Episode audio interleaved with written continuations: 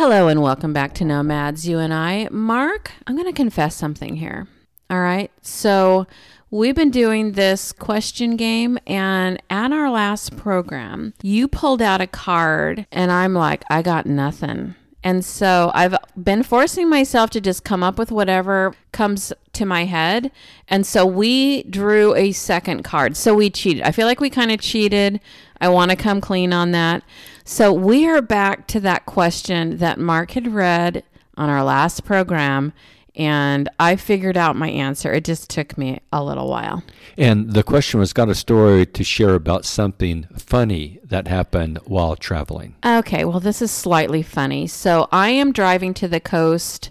Um, it's late at night, and so I remember exactly where I was. I'm like probably 20 minutes from home. I'm in these curves on Highway 99 West headed toward New, I'm about to enter Newberg. Okay, so there's this curve.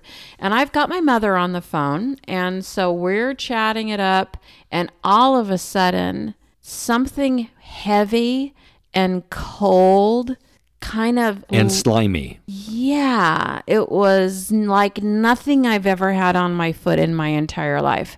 It slides onto my foot and sort of slides off, and I have no reference point for this. I have no idea what to do with this sensation. Like my brain is scrambling, like, I don't get it. So I am looking for my first opportunity. I'm describing it to my mother. I'm kind of freaking out. I mean, it's kind of on a level of like, I don't have any, I'm not in touch with reality anymore because there's not a reality that can explain what just happened.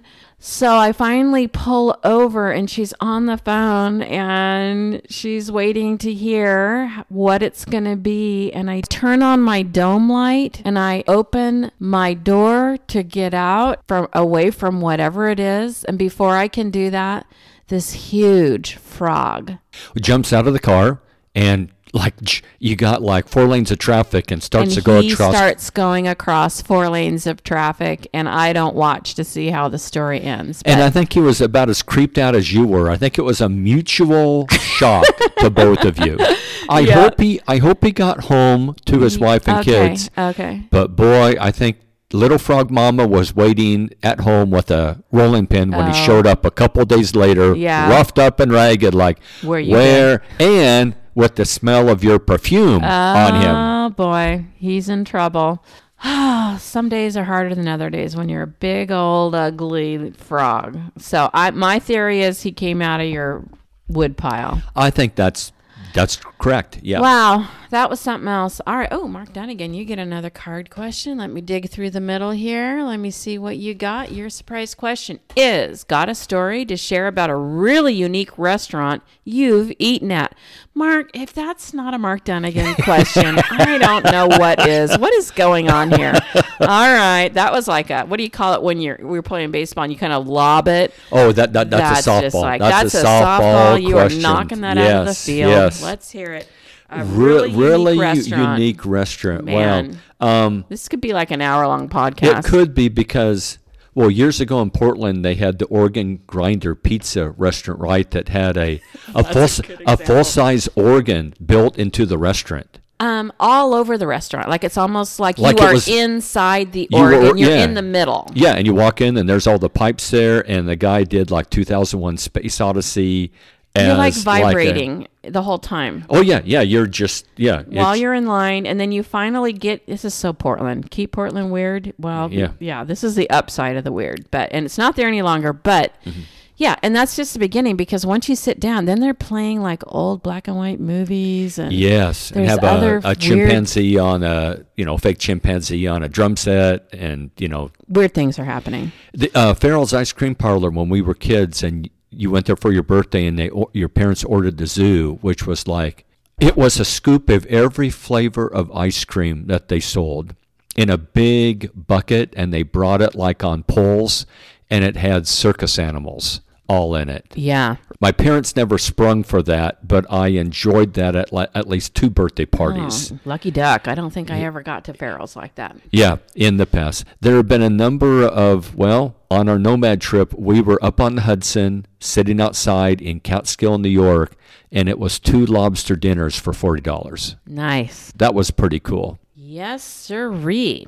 What does this have to do with Diotrephes, Mark Dunnigan? It really has nothing to do with the Okay, but, but, we just want to walk people through the scriptures, and we thought maybe you'd like to get to know the nomads a little bit. You should always, it's stranger safety. Stranger, what did they used to call it? stranger danger. Don't have any stranger danger. You got to know who you're hiking with, and you're hiking with people that have frogs landing on their foot, and you're scripture hiking with people who go into restaurants that have creepy monkeys. Well, and on our way out of here, it'd be nice to hit the restaurant uh, in Foley, Alabama, where they throw the dinner rolls at you. That's weird. Yes.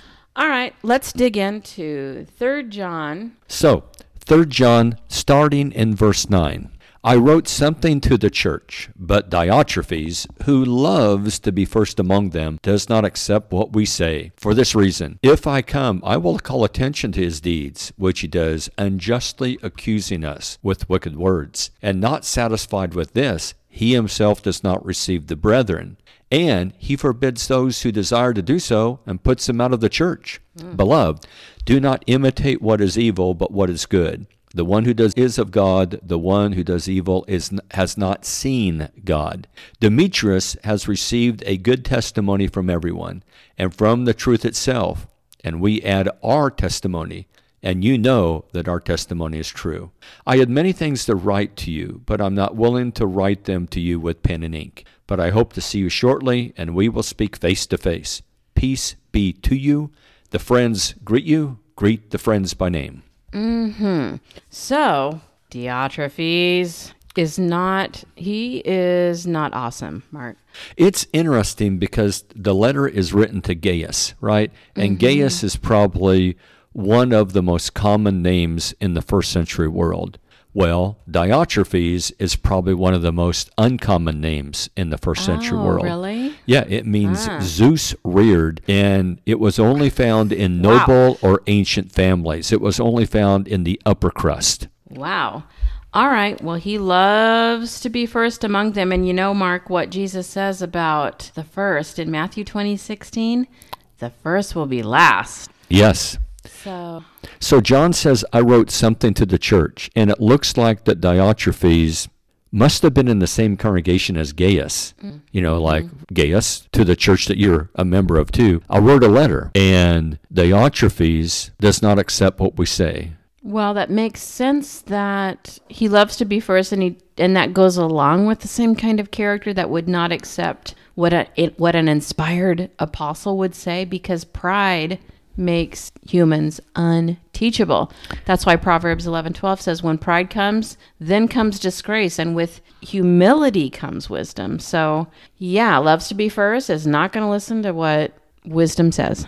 You make a good point. He loves to be first among them, or I think one translation says he loves the preeminence. Mm. Interesting contrast. Jesus is to be first in all things. Jesus is to have preeminence in all things. Mm-hmm. And Diotrephes wants to be top dog. Mm-hmm. And be in control of everything, and so we we have motive here. We have motive here, and it's it, this pride and arrogance of wanting to be first and, and maybe resenting the fact that he's not an apostle mm-hmm. and John is, mm-hmm. uh, that he would want the authority and certainly abuse the authority if he had it of, of an apostle. And so he's just not going to accept what John says. He's going to reject it. And that's serious because John's inspired. Oh yeah, And you reject a New Testament letter, you're rejecting God. The jig is up, Mark Dunnigan. And that's why John says here, for this reason, if I come, I will call attention to his deeds, which he does. Lovers of God must love souls enough to find their voice, like John does here, and confront the darkness that destroys souls. Reminds me of what Ephesians 5:11 says, quote, "Do not participate in the useless deeds of darkness, but instead even expose them." Unquote. Yeah, John is going to come and publicly Mm-hmm. call attention to the wicked deeds, and among them are unjustly accusing us with wicked words, telling lies, That's telling lies does. about John. Yes. Yeah, Satan is the accuser, according to Revelation twelve eleven. It looks like Diotrephes regarded John as some sort of rival to his own assumed position Oh, in uh-huh. the church Yeah. and sought to undermine John's authority as an apostle Mm-hmm. with slanderous gossip. Mm. And Mm-hmm. there are people that do that today. There are people that, you know, they'll say terrible things about the Apostle Paul. To say terrible things about Jesus or an apostle, you're really in trouble when you start doing that. Mm-hmm. Absolutely. In fact, you, basically what you're saying is you want to be number one. level bad. In addition to that, the text goes on that he's not satisfied with this gossiping and rumoring and false accusations. It says he himself does not receive the brethren, that is, he does not receive into fellowship faithful Christians mm-hmm. or Christians who realize that John is a legitimate apostle, Christians that would fellowship John. Mm-hmm. He forbids those who desire to do so. You can not have a friendship with John and you can't listen to him, and we're not going to have him here. Yeah. And I thought about this phrase and not satisfied with this. So here he is. He's accusing the Apostle John with malicious words, not satisfied with this. Mark, is this the nature of sin? Like it's never satisfied, but is always starving for darker and darker progression. Yeah, that's a great observation. There's a statement, I think, in 2 Timothy that evil men and impostors will wax worse and worse. Always be careful if you're thinking to yourself, well, I'm going to go this far into a sin or temptation, but no farther. Uh, that is a myth, and you're just lying to yourself when you think that. So he himself does not receive the brothers either. What I thought about that was how can we encourage each other or speak words of influence for good if we see ourselves as superior to our church family, right? You're not going to want to receive the brothers if you think you're superior to everyone. Then he forbids those who want to do so. And isn't that always how sin goes, Mark? Is that sin loves company. Yeah, and it's really interesting here that when you go down the path of self and pride, all of a sudden the truth is a threat to you, and mm-hmm. truth speakers are a threat to you. Mm-hmm. So Diotrephes is trying to control mm. the atmosphere. Mm-hmm. And and that's what you do when you're in sin. That is the people out there who love you enough and are honest enough to tell you the truth. If you're not going to repent, you typically cut them off. Mm-hmm. He slandered John. He cold shouldered faithful preachers. Yeah. And he excommunicated loyal believers Oh, man. because he loved himself and wanted to have all the power in the group. Yeah, he's binding where God has not bound. And that is the work of Satan because only God can determine and bind what is good and what is evil. So, yeah, he's putting himself in the place of God here and he's putting them out of the church. So, the only situation in which another must do this is what we read about right in 1 Corinthians 5. And Matthew chapter 18. So th- there is a place for people to wi- be withdrawn from when they refuse to repent of sin after Yes. after they're given opportunities, right? Oh, At least yeah. two opportunities. Oh, yes. But here it's completely different. Here is, wait a minute, you believe John's an apostle, you respect him, you're gone. Mm-hmm. So, just for a point of clarity in 1 Corinthians 5, to review what Mark said, that yes, don't think that if someone is put out of the church, that that has been always done by a Diotrephes. Sometimes it's done by a very faithful eldership or a very faithful congregation that is in full compliance with the pattern we read about in 1 Corinthians 5 that says, quote, I wrote to you not to associate with any so-called brother if he is an immoral person or covetous or an idolater or a reviler or a drunkard or a swindler, not even to eat with such a one. For what have we to do with judging outsiders? Do you not judge those who are within the church, but those who are outside God judges? Remove the wicked man from among yourselves, unquote. So these people that are siding with John and associating with him are certainly not described as immoral or covetous or idolater or reviler or drunkard or swindler. So they were not to be put out of. Yes. I think the great lesson here is from all the passages that you gave is that you will in life, you will draw lines of fellowship. Mm-hmm. If you don't have God as a center, you will draw the lines in the wrong places. Mm-hmm. You will embrace the wrong people and you will shun the Mm-hmm. wrong people. Everyone does that. Everyone does that. Mm-hmm. Um, the world does that. You can see that particularly in our cancel culture today, where you have a lot of Diotrephes. Yes, that's Yeah. a good good point. A lot of Diotrephes out there that are calling good evil and evil good. Such a reminder of John 7:24 where Jesus says, "Judge with righteous judgment." That takes a lot of discretion, Mark, and a lot of familiarity with the scriptures to be able to judge with righteous judgment.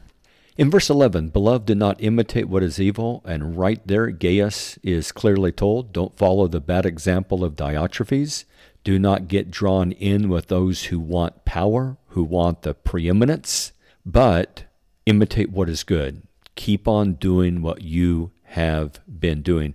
That's the two choices you have in life. Mm-hmm. A lot of people imitating evil right now, Mark. Often the motive in today's culture, I think, when Christians imitate evil is just to get a laugh. To be popular, Uh, to to be be, cool, liked, to be not to lose friends, not Yes. not so that someone can label you as a prude or uh, a Puritan or Uh huh. Yeah, and and really imitating evil can also be seen in immodest dress or slander, profanity. There's all kinds of ways that that can go down. But yeah, let's imitate Christ. At the end, it's interesting the contrast here. It says, The one who does good is of God. You might expect the verse to say, The one who does evil is not of God. It adds something, the one who does evil has not seen God. Hmm. And of course, Jesus would say that, well, no one has really seen God face to face, right? Hmm. It kind of intensifies it. The person who does evil does not even have the remotest connection or relationship with God. Uh-huh. You, you really can't claim any attachment to God Yeah. if you do evil. Right. So if you look at that sentence, beloved, do not imitate what is evil, but what is good. So he's saying, imitate what is good. So to me, that's very helpful to help me remember to notice and take the admirable attitudes and actions of those around me that are getting it right. So there's no shame in copying inspirational examples, you know? Originality is not one of the fruits of the Spirit. We're going to imitate something, right? Yeah. You got the works of the flesh for the spirit. So Yeah. nobody stays neutral. You will mm-hmm. imitate either good or evil. Yep. You'll And- always add your own flair to how you do that, you know, your own voice, your own words, your own approach. But yeah, find people that you find inspiring and do what they do. Interesting, there's free will there. You have the power to imitate good. You can actually do mm-hmm. that. Mm-hmm. You also have the power to imitate evil. So both of those reside within you. Make the right choice. When he says the one who does what is good is of God, it just reminded me of that expression like father, like son, you know, like ultimate good that we can imitate is, of course, God Himself. So, yeah, looking at the qualities, it's a great study to study the qualities that the scriptures say are in, within God's character, could, because many of those we can imitate. And then here's a great place where John really cuts through different arguments. There are a number of people out there that might say, Well, I'm not living right, and I've done this and that, but I believe in God and I love God. And this verse says, Unless you're doing good, unless you're mm. imitating good, Yeah. you're not of God. You Yeah. can't claim to be of God and in sin at the same time. Yeah. So, in verse 12, interesting as discouraging Diotrephes is in this section, everything's not discouraging here. We have a Gaius who's amazing. We also have Demetrius. Demetrius has received a good testimony from everyone. He's got a good reputation from Christians and from the truth itself. That is, his life and the truth are the same. They don't contradict. And we add our testimony. John says, Hey, I'm, I'm going to add in there and says, Yeah, this man's a faithful man. and you know that our testimony is true. Demetrius is faithful. He's a faithful Christian. Other Christians testify to that. I'm testifying to that. And the truth says that as well. Mm-hmm. His behavior is in line with God's truth. Well, it said right before that the one who does what is good is of God, and so he would be one of those. The one who does what is evil is not seeing God. The reason why they've not seen God is their eyes are willingly closed so as to block out the reality all around them of his undeniable existence. This is often how it can be said, I think, that those that are evil have not seen God. It's like a willful closing of their eyes so that they can enjoy the evil that they're engaged in without fear of retribution. But I think Romans 1:20 is such a reminder here where it says, "Since the creation of the world, his invisible attribute, eternal power and divine nature have been clearly seen, being understood through what has been made, so that they are without excuse. So if you have not seen God, you are without excuse, my friend, you know? Yes. Man is without excuse. The evidence is plain. Mm-hmm. I had many things to write to you, but I'm not willing to write them to you with pen and ink. And I don't think this means like, oh, there's a lot of other really important truths that I'd like to get down, but I'm not going to share them. Could be a lot of things found in the first letter, the first epistle, First mm-hmm. John, but it also could be a lot of more personal things to oh, talk about. Uh-huh. Well, if God wanted him to write more, God would have had him write more. Uh, yeah, and you can see why this letter is short. It's basically, hey, Gaius, you're doing great. Oh, by the way, I wrote a letter to the church there. Mm. Diotrephes got a hold of it. He's a mm. wicked guy. Mm-hmm. And when I show up, I'm going to expose him. Mm-hmm. Also, don't believe the lies he's telling about Demetrius. You know, it, mm-hmm. you, you can tell why this is a short letter, a short, pointed letter. Okay. Mark, why then should we feel secure that none of the books of the New Testament are missing in these kinds of situations? a number of lines of evidence. God has said that his word is imperishable seed. 1 Peter chapter 1, 23 through 25. It endures, it abides forever. God was able to preserve the Old Testament. We know that because when Jesus showed up on the earth, he never accused the Jews of altering the text. And he also said in Matthew 5, 18 through 20, that the text that he dealt with, that Jesus did, which was not the original, but it had been hand copied, was still the Word of God right down to the smallest mark of punctuation and the mm-hmm. smallest letter. He also said, Heaven and earth will pass away, but my words will not pass away. Matthew chapter 24. Also, how big is your God? If God is able to preserve 66 books, he certainly could preserve 67 if he wanted us to have 67 books. Well, and this epistle itself kind of serves that purpose as well to show that nothing is being lost. Yeah, a couple of our scripture hikes recently, we've kind of noted that there were two things. There were false letters circulating, okay? Oh, yes. And so Paul says, "Hey, got my handwriting on, uh, got my closing statement on this, okay?" And so the other thing would be this epistle would tell us a letter was sent and someone grabbed it, and that did not stop the truth. Is that mm-hmm. another letter was sent? Uh-huh. And also, I think in the first passage I were referenced to, you would know a false letter because Paul says, "Here's the truth," and a false letter is going to contradict that truth. Right.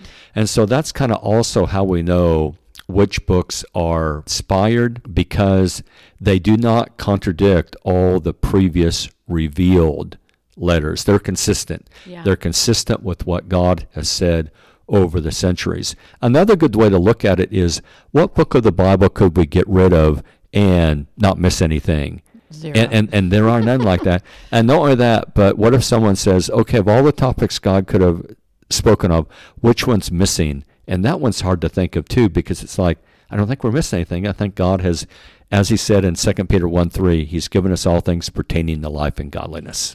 Verse 14 says, I hope to see you shortly. I'm going to show up. We'll deal with Diotrephes. But there's going to be kind of a mixture, right? A mixture of we're going to get in there and get rid of the evil, going to cleanse it out, mm-hmm. and we're going to be encouraged. And we will mm-hmm. speak face to face. Maybe that's a warning to Diotrephes. Going to mm-hmm. speak face to face to to you, my friend. Peace be to you. The friends greet you. Greet the friends by name. It's important to note that John the Apostle was a very social man Mm-hmm. and had dear friends in a local congregation, more than one local congregation, and he knew them all by name. God's people are well socialized, you know? They are, and I think it's the gospel that really helps socialize an individual. Yeah. it's the gospel, it's the virtues.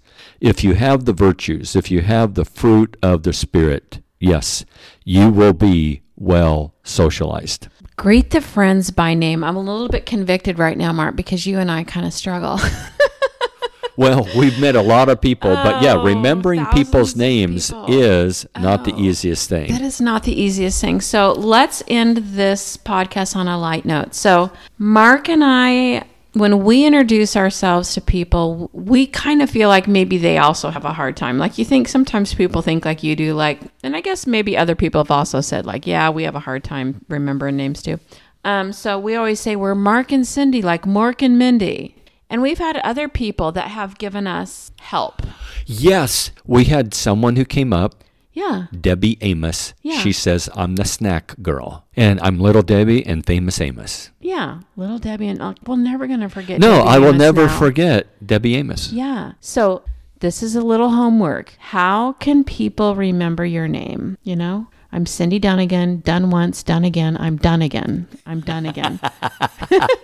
There you go. Mark- Work on your spiel. Yeah, have Okay. a way, have an Yeah. easy way. And every name probably has something like that. I would think. Have an easy way that people can remember your name. right. And and that's not necessarily their job, that's your job. You come up with your little, Your clever memory device. there you go. And yeah, that will really help people out. So that way they can greet the friends by name as our book ends here. All right, this was fun and interesting, and I thank you again, Mark Dunnigan.